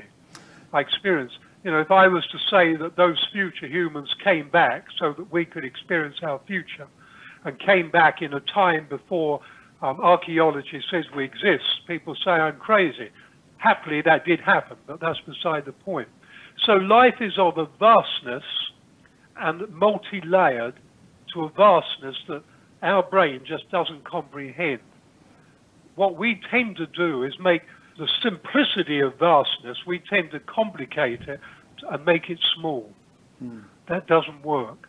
And so when I say that I teach what works, I have a way of looking at life. You know, I do a lot of counseling. People phone me up and they've got problems. I have a way of looking at it and just see straight to, well, if you did this, um, it's like, um, what do they call it, parallel thinking, or, I mean, all thinking should be um, in the moment. But people, if they've got a problem, I mean, Einstein says it beautifully. Humanity today has a problem. The consciousness that creates the problem is not the consciousness that can fix it. Right. Today, humanity is sick like every three and a half seconds, a new cancer, every seven seconds, new dementia, every one and a half, a new heart attack. I mean, God, how do we stay alive? But the point is that sickness is a state of consciousness that believes it has all the answers. It looks at life and says, I know what it is. I look at life and I realize I have no idea what it is. To me, life is a mystery and I never want to solve it but I want to dive into it forever. I want to keep going into the mystery forever and ever and ever and ever. You know, answers don't mean anything to me. I like to inquire and to keep going. The left brain always wants answers. Of course, I get so many left brain people because the world is today about 85% left brain dominant, and that's not bad. But the future is going to have to be whole brain, mm. left brain dominance, has its own future, but that's not my future. And so we're in a position today that we've never been in before. We have two futures in front of us. One that you could say is ever-changing newness, and one is more of the same oldness. One is more fear-based, one is more love-based. Now, there's no right or wrong. There's no punishment, should or shouldn't. In every moment of our life, we create the direction and the content of every moment of our life. The last 100,000 years of choosing are now at the point where they're beginning to manifest where we go. Hmm. Now choosing has manifest a very disturbed and sick humanity. We've created that. We've created all of it. I think I got the sense from your book that you feel that, uh, and it, it, seems obvious to me that um, there's a greater and greater polarity taking place on the earth between people who are choosing one direction or choosing the other direction. And uh, where do you see that leading, or how do you see that resolving, if it will? Well, the, the, the choice is not mental, it's in living. Yeah. And again, I bring you back, it's your relationship with yourself. You don't need to spiritually know anything. I know way too much. I sometimes wish I knew a fraction of what I know. And what I know is growing you know, one day I think, what am I going to do with all this? Because I can't. Anyway. There must be a reason. And so, consciousness is about growth, not what we know spiritually. And so we can have a any person, atheist or whatever. What's in our heart? Our heart, our relationship with ourselves, the quiet moments of our thoughts. They're the ones that determine where we're going. You know, I find in my thinking now, I'm never criticizing other people. I've got a son who doesn't speak to me. I love him. And every time I think of him, I think of him with love. He doesn't have to put, have me in his life. If he wants me out of it, if that works for him, he's got a perfect right to that. But that doesn't mean I have to have any reaction. It means that I can love him completely. That is a whole different relationship with life. I meet people who do unpleasant things to us and try to cheat us. But then I look at me and I think, so what's that showing me in myself? And I just smile. And if they cheated me, okay, they needed that more than I did. And I just continue loving and moving on. Turn the other cheek, so to speak. My life is no longer react, jump, react, jump. You know, a series of reactions that moves it along. Mm-hmm. My life is like a, a, a, gentle moving. God, life is so beautiful. Mm. We create it, everybody. This is what I love to do. Give me five days, nine in the morning till six at night. I spend showing people how to recreate their life, how to have a life that is joyful and uplifting. You know, I get people go into remission with sicknesses simply because they go through a shift in consciousness. I shouldn't have said that. No, that's great. That's a good thing to have said. A question came in from someone named Lynn in Idaho. She said, you remember earlier you used the word Doubtsville. She said, How did you get out of Doubtsville and find your direction after enlightenment? You know, one of the things I talk a lot about it again is trust. We do not trust. Humanity has no trust. We have insurance, we don't have trust. And we traded them a long time ago. I've learned to trust. So, what is trust? Is there anybody who doesn't know what it is? Of course, there isn't. Everybody intellectually knows what trust is. Rick, this is one of the dangers that we live in. If we intellectually know something, then we automatically, the intellect says, So I know what that is. So if we understand, it never occurs to us we could be wrong. I understand. We always say, Therefore I'm right. That's breathtaking arrogance. We never say, I understand. Of course, I could be wrong. That doesn't go with understanding. Sorry, what was your question? Lynn's question was, you know, you mentioned you had the word, you used the word Doubtsville. Like, I guess you went through okay, a long period yeah. where you had a lot of doubt. And how did you get out of that? Trust. Okay, so trust is something you'll find that you have to create. Nobody has trust unless they create it. There's a real paradox to this I won't follow. But we have to create our lives. We've got to create everything. And we did a lot before we even got here, but we're still learning creation. Every day is a lesson in creation. That's all we're doing, learning creation. So one of those things is learn to create trust. Who do you trust? You. What do you trust? That I am, in fact, in truth, a magnificent, metaphysical, multidimensional, immortal being of love and light. If you trust that and, and you live that trust, your life changes. It just changes. There's no mystery to it. It changes. This is how you get out of doubt. You've got to begin where you focus your energy flows. And when your energy is focused flowing, that means you're flowing toward what you're focusing on. Now, if you're focusing on aggression, you're attracting aggression to you, and aggression is going out from you. Like attracts like. You know, I'm only just touching the edges of this.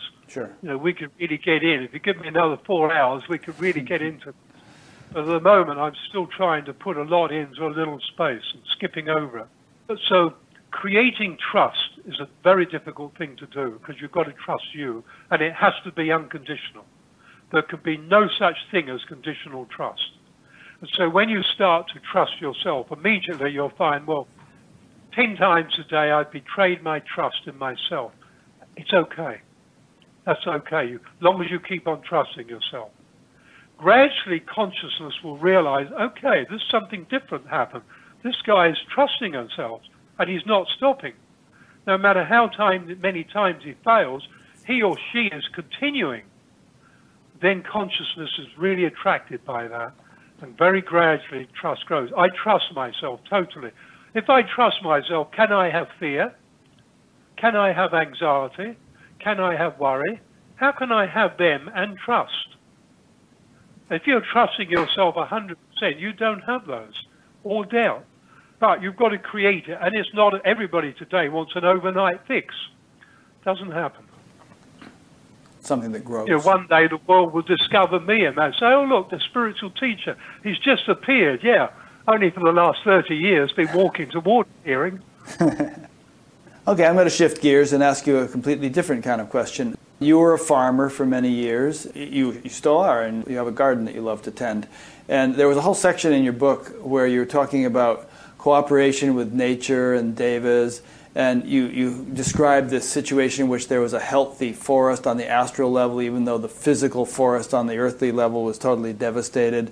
Um, you ended this whole thing about genetically modified crops and how the, sort of these lower astral entities are, are somehow involved in, in genetically modified uh, agriculture. And uh, so maybe you could kind of like riff a little bit Yeah. on that whole thing about being in tune with nature and the subtler dimensions of being in tune with nature, both in terms of agriculture and forests and, and all of that stuff. Okay, so in a way, you could tie this also in with a hierarchy because there's a higher and there's lower, and the same with everything is energy. There are higher energies and lower energies, and lower energies in the astral world are pretty grim. An alcoholic does see monsters. They do see pink elephants. You know, they actually see them. They are in their reality. Now we would say rubbish. You're just having a DT, but no, it's not in their reality. They've now moved from the reality of somebody talking to them into a completely lower astral level of reality where those things exist. Now, in the fifth dimension, there is a lot of genetically modified crops, but that's all done with the cooperation of nature. And when you see a tree that is illuminated at light, at night, by fluorescence that originally came from the ocean, it's an incredible sight. And when you realize that the tree and the fluorescence have both grown in consciousness to go through this process, but we don't do that. We force it on, and we do it for more money. And so the crops are of a lower energy, a much, much lower energy. Therefore, they attract, and they attract very powerfully low energy astral creatures. And when you see these slug like things feeding on the astral level, because everything has a metaphysical, the metaphysical always precedes the physical. You and I are looking at each other, the physical image, but we're also two metaphysical beings looking at each other, but we don't see the metaphysical. And so these slug like creatures and other things, some of them just scream. And they feed off this lower energy of the, of the physical plants that have been genetically altered. So now that energy is in the plant, and we're heading in a really dangerous direction with GM, really, and it's spreading rapidly in America. Oh, it is, yeah. It's a very, very dangerous, and it'll come to a collapse. And when it comes to a collapse, agriculture will collapse with it. And I can foresee that we've got some very nasty times ahead of us. Nobody's going to like it all, but we're creating it because we don't, we just buy it.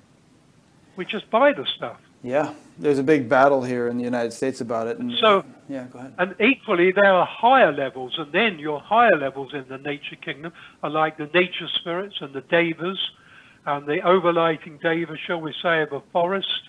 You're getting into some much higher levels. But it's like we know of power points on the earth. But do you ever get anybody writing about power drains? Hmm. There's always a counterpart. There are drains that are sucking energy out of the earth. So power points bringing it in. Luckily, most of the energy sucks are taking out negative energy because if they didn't, we would be overwhelmed with our own negativity. And so, in a way, the planet and the whole metaphysical structure of the planet is taking care of us.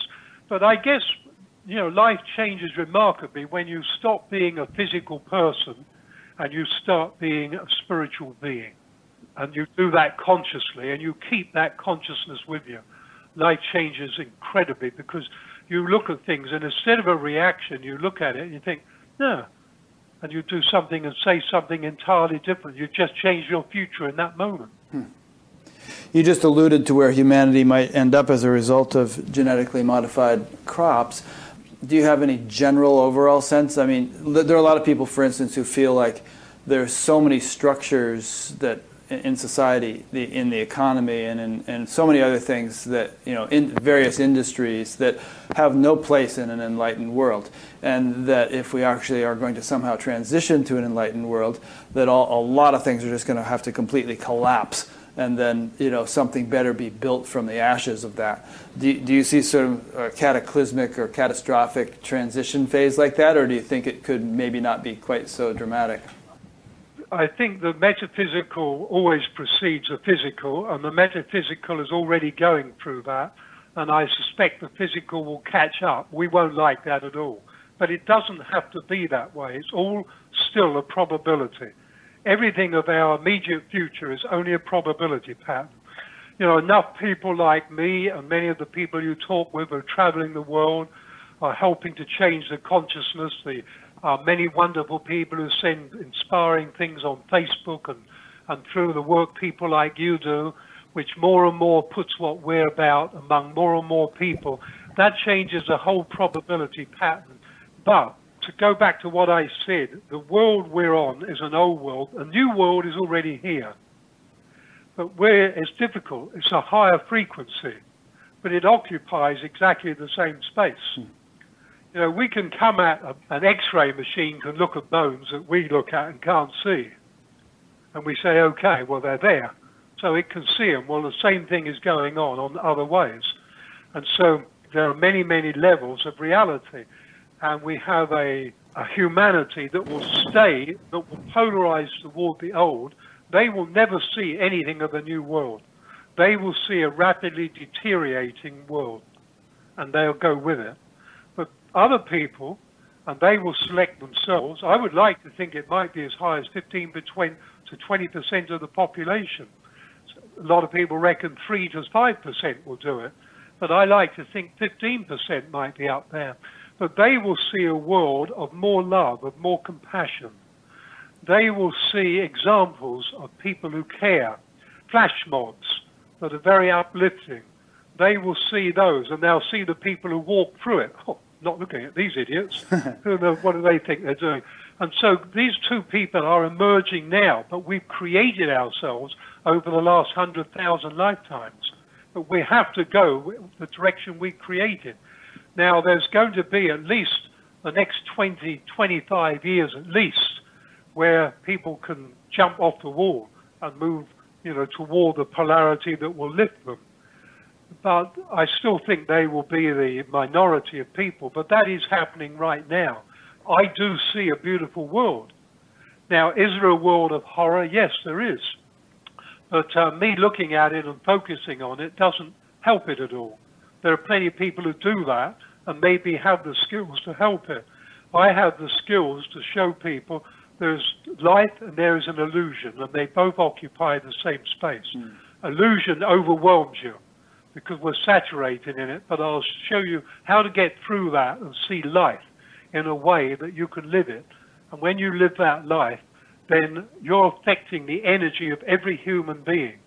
And I'm aware that every time I have a group of people whose whole frequency is lifted, we've measured that, so we know it does, whose whole frequency is lifted, I know that that's just another drop in the ocean, but it's another lifting of the frequency of all humanity. Mm. And this is why Andrew Harvey does what he does, and I do what I do, and all of us, and you do what you do, because in our own way, we're all putting in our little tiny bit to lift that consciousness. But that's not going to happen for all people people will see the increasing breakdown. Terrorism will grow, but so will loveism and careism. And it actually is, you know. I mean, I, I often get emails and see articles about some really good stuff that's happening in the world that doesn't make the nightly news. I mean, there's some marvelous technologies emerging. There are certain cures for various diseases that are being found, and and all kinds of good stuff. I mean, there's you know, solar power is proliferating in India and other places, and. Oh and oh. so it's it's like a lot of this stuff just doesn't make the headlines because it's not as flashy as the latest bombing or the you know latest mass murder. We're caught up in the position where change, like it's Shinto religion in Japan, they have temples and, and shrines everywhere. Every 20 years they pull them down. They rebuild it on the bit of land next to it hmm. and rebuild the whole thing with new materials. Hmm. Why? Because in the Shinto religion, nothing in nature is permanent. Hmm. So change is part of life, and that's their religion. Kind of like and the so, Tibetan sand paintings. Exactly, and so it is with us. Everything is changing. Right now, change is breaking down the human inertia. Humanity's become inert. We're not moving. We're not growing in consciousness. And it's very simple. If we're a conscious species, we're designed to grow in consciousness within using intelligent consciousness. Do you know you cannot even use intelligence subconsciously? How about that? Hmm. How many people realize that? Think about it sometime. You can't do that. It, intelligence operates in the moment. I always call it unconscious intelligence. And so change and, and inertia have now are colliding. Mm. There will be people who who are terrified and will cling to inertia, and there are people who say, "Okay, I've ridden that one, man. I'm on this new one," and they'll hop onto a new one and they'll go for a new ride. They don't spiritually need to know a thing. All they need to have inside them themselves is love and a good relationship with themselves. That's all they need. Nice. It's nothing to do with spiritual truth. It's about our relationship with ourselves. And that means everybody can be in it. It means you don't have to go out there and start reading Michael Roads and everybody else because you've got to learn this. It means all you've got to do in this moment is think, hey, I can choose trust. I can choose love. I can choose appreciation. How about I give them a day instead of judgment and criticism and aggression? See what happens. That's great, Michael. That might be a good note to end on. I mean, you couldn't have said it better. Is there any little thought that, you know, anything like throw in before we wrap it up that we haven't covered? One of the things I, I have said it, it's where you focus is where your energy is flowing. Your focus is all your thoughts and your emotions. And most people's thoughts and emotions are complete confusion, going every which way all the same time. And so their life is completely confused and directionless and a few fixate on money, and that's all they get in life, money, nothing else, and a few have a broader view of it. So be aware where you focus energy flows. If you focus that uh, you are a worthwhile and beautiful being, and that becomes your focus, you'll find that life will honor that. If you honor life, life will honor you. If you honor self, you honor life. If you honor life, life will honor you. So honor yourself in all ways, whatever that means to you. Honor yourself, and Great. life will honor you. Beautiful. Nice point. Well, thank you. I, I have really enjoyed talking to you. I, I would keep going, but I sort of feel like, for some reason, I feel like two hours is probably about right for one of these interviews. It, otherwise, people say, is it too long, Archer? We can always do it again another year. Yeah, yeah. Besides, you're going to live to be 140, and I, I guess I might as well too. So, And you might as well too. yeah, what the heck? as long as we're having fun. I, I don't have an attachment to that. That's my direction because it's possible. Now, whether I get there or not is completely immaterial. I don't have an attachment. We create our content and the direction. That's the direction I'm looking at. To you, I would like to say thank you very much for having me on this.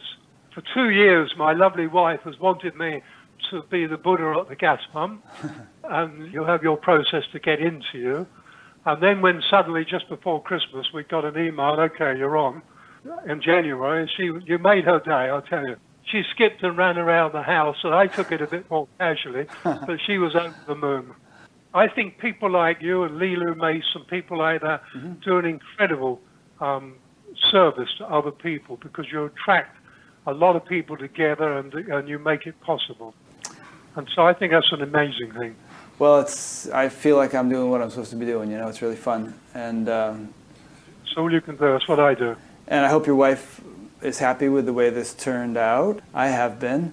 I always feel like we're just scratching the surface with somebody like you, and there's so many more things we could talk about. But you know, that's all a, two-hour interview can be. And if if people resonate with what you've been saying, then they can check out your books and check out your. Only got to go on my website. go on your website, yeah.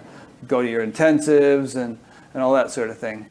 So let me make a few just general wrap up points. I've been speaking with Michael Roads.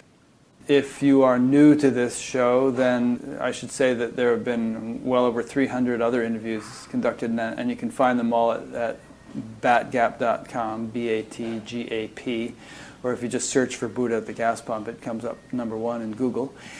If you go to the past interviews menu there, you'll see them all categorized in four or five different ways. This also exists as an audio podcast. I was just talking to a friend today, and she said, Well, I only watch about one in ten because I really don't have time and I don't have good bandwidth on my phone, so I can't just get them to download uh, on the fly. But that's not the way a podcast works. So you sign up for the podcast, and then it copies the things onto your computer, and then you plug your phone in or your iPod, and it copies them to that, and then you can just listen to them whenever you want while you're driving or whatever. So go. There's a menu on on batgap.com of uh, sign up for the podcast. Check it out. And there's also a uh, place to sign up to be notified by email each time a new interview is posted. So you'll see that link. There's a donate button, which I didn't mention in the beginning, which um, you know donate. This whole thing is offered freely to anyone who wants to watch it, but it's supported by those who feel like supporting it. So we appreciate that.